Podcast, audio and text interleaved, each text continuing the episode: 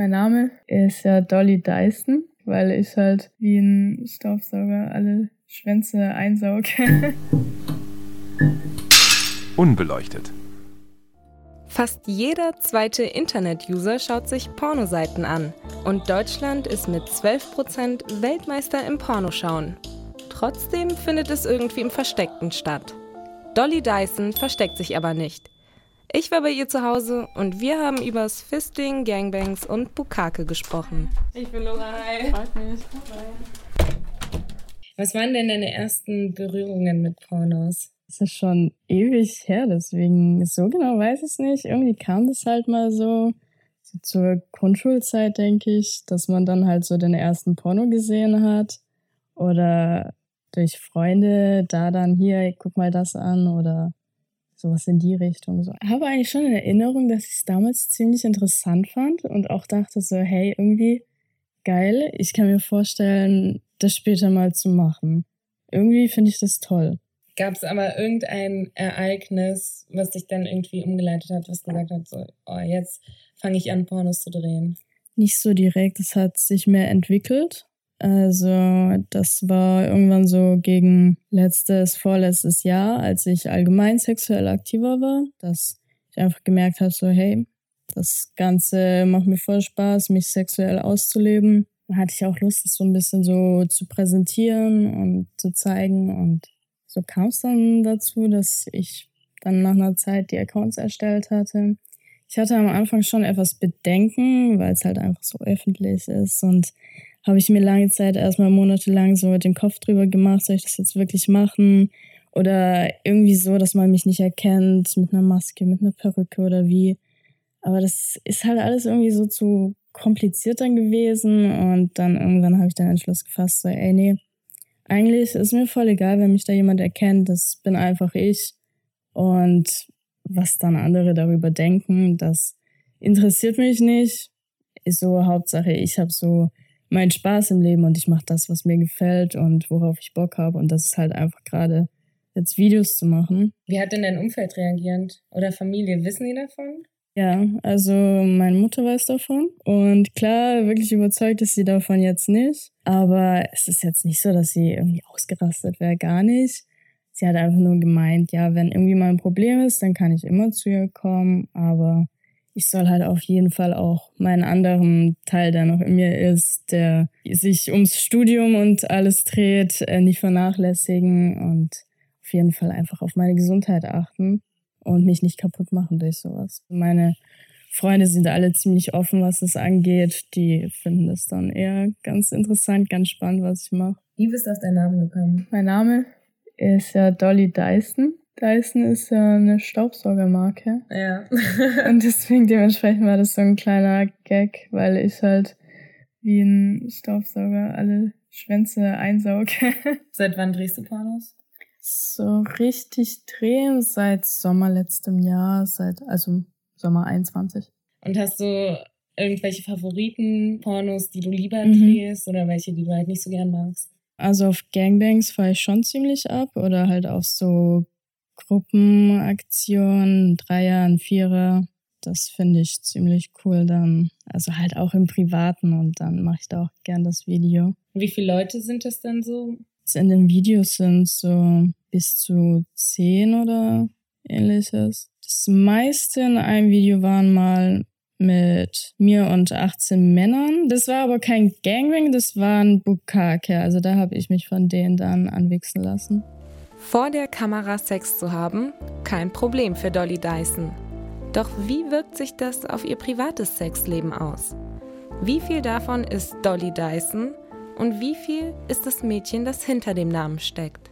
Ich könnte mir auch vorstellen, einen richtigen Gangbang mit 18 Männern zu machen. Also sowas hatte ich auch schon im Privaten. Und dann wäre das Video ja auch nicht viel anders. Man achtet beim Drehen schon ein bisschen mehr drauf. Ja, ist jetzt alles gut auf dem Bild? Also man hat mehr im Hinterkopf. Wenn du weißt, ja, du hast einen Kameramann, der darauf achtet, dann kannst du ein bisschen mehr das weglassen aus dem Kopf und dich wirklich mehr auf die Aktion fokussieren. Es ist halt dann schon meistens so, dass ich dann so eine kleine Anfangsszene mache, wo ich dann nicht direkt starte, sondern erstmal noch angezogen bin, ein bisschen strip, ein bisschen mit der Kamera flirte. Und dann kommt der eigentliche Part, der komplett spontan dann entsteht. Und am Ende dann halt, wenn es jetzt ein Fick-Video ist, möglichst eine Szene, wo man Körperflüssigkeiten sieht oder halt irgendwo auch ein Ende im Sinne von einem Orgasmus auch zu sehen ist.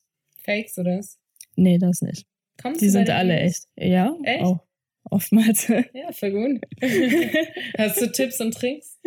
Einfach sich fallen lassen können ist extrem wichtig, weil viele können vielleicht dann einfach nicht kommen, weil sie dann doch zu viel im Kopf haben, so dass sie nicht komplett entspannen können und sich auf das Gefühl, auf den Orgasmus konzentrieren können.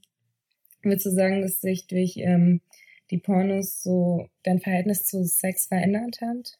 Ja, eventuell schon. Klar, also einerseits, so wie man sich entwickelt, man wird immer mehr tabuloser und andererseits stumpft man auch ein bisschen so ab, weil man halt einfach so durchgehend dabei ist, was zu machen in der Thematik, dass man dann vielleicht wirklich ab und zu mal auch einen Tag hat, wo man das Ganze dann nicht mehr so schön sieht und sich denkt so, hey, eigentlich, ich habe jetzt gerade einfach keine Lust drauf, ich will jetzt einfach mal irgendwie jetzt was anderes machen heute.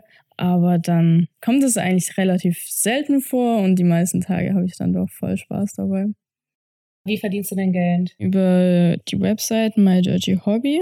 Fan7 bin ich gerade auch noch. OnlyFans. Ich habe dann ab und zu noch ein paar Privatverkäufe gemacht. Also, dass ich dann Wunschvideos verschickt habe. Also, irgendein Typ hat den Wunsch, dass ich das in einem Video mache und dann einen Kurzclip extra für ihn abdrehe und den dann verschicke. Darf ich fragen, wie viel so ein Clip kostet? Das ist so unterschiedlich, je nachdem, was es ist. Aber meistens sind es so 5 Euro die Minute. Ansonsten mache ich ja auch Webcam nebenbei, neben den Videos. Also das heißt, die Leute gehen auf die Seite, du machst die Webcam an und äußern dann Wünsche und bezahlen da pro Minute. Genau, also die bezahlen einen Minutenpreis, um mich überhaupt in der Webcam zu sehen. Und dann mache ich da halt auf das, was ich Bock habe. Oder kann dann auch mit den Leuten chatten, dann sagen die, was die vielleicht gerne sehen möchten, dann mache ich das. Und wenn die das dann cool finden, geben die eventuell noch ein Trinkgeld dazu. Wie ist da so das Klientel? Also was für Leute schauen sich das an? Es gibt 20-jährige Typen, es gibt aber auch 60-jährige Typen.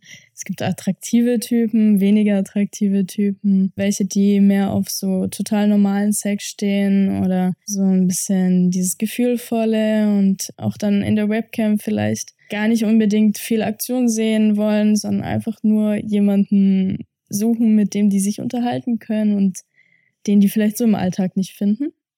Und dann gibt's da auch wieder die Männer, die total dieses Fetisch-Hardcore-Zeug direkt sehen wollen. Sind das nur Männer, die sich das dann anschauen? Letztens war das so, dass ich in der Webcam war. Mit meinem einen Drehpartner war ich da gerade drin.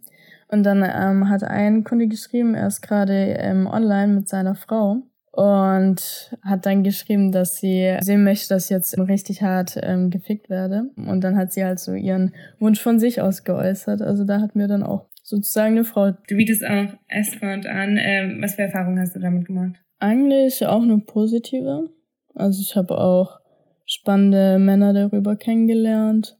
Es war eigentlich wie ein total normales Date. Nur, dass man dann halt dafür noch ein bisschen was dafür bekommen hat. Aber ja. Schläfst du dann auch mit denen? Teilweise, ja. Weißt du, wen du triffst? Wusste ich nicht immer, nein. Also ich habe nicht mal ein Bild vor Augen. Hatte ich auch schon mal, ja. Klar, es wäre jetzt vielleicht dann nicht jedes Mal so ein Mann gewesen, den man dann jetzt auch vielleicht auf Tinder gematcht hätte, aber im Endeffekt kam es mir dann darauf auch nicht an. Sondern? Dass ich trotzdem dann halt einfach Spaß mit der Person haben kann, dass ich sie trotzdem halt auch, klar, auch sympathisch finde. Und auch eine gewisse Befriedigung dann auch habe. So vielfältig wie ihre Drehs sind auch Dollys andere Aktivitäten vor, aber auch hinter der Kamera. Pornos, Webcam und Escort gehören dabei genauso zum Alltag wie ihr Studium. Also klar, es sind so zwei verschiedene Alltäge, aber die Persönlichkeit bleibt trotzdem ziemlich ähnlich, würde ich sagen. Ich bin bei beidem ich selbst und ja, gut. Klar, dann so in der Uni vielleicht schon eher so mehr die brave, unschuldige Studentin, kann man vielleicht schon so sagen. Und dann in den Pornos die versaute, ja.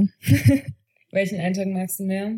Hat beides was Cooles. Ich würde sagen, den Porno-Alltag, ja. Und wie sieht da so ein Alltag aus? Also was musst du alles machen? Ist auch mehr Arbeit, als man sich immer vorstellt, das alles zu organisieren, die ganzen Uploads zu machen. Das denken auch viele, ja, man muss doch nur kurz die Kamera nebendran halten beim Ficken, was man ja so oder so macht, aber da steckt echt viel mehr dahinter. Man plant so ein ganzes Konzept und sucht nach Leuten, mit denen man drehen kann. Und dann, wenn das Video fertig ist, muss man es ja noch schneiden und alles bearbeiten, eine Beschreibung hinzufügen, alles uploaden. Teilweise wird es dann vielleicht manchmal abgelehnt, vor allem da ich oft eher im Hardcore-Bereich unterwegs bin. Also Jens, deine nächsten Projekte sind, dass du deine eigene Webseite erstellst. Mhm, genau. Und da willst du also dich quasi als eigene Marke etablieren oder was ist so dein Ziel? Also, dass ich dort auch nochmal meinen ganzen Content auch hochladen kann. Also ich werde dann trotzdem noch weiterhin auch auf MyDirtyHobby und OnlyFans auch aktiv sein.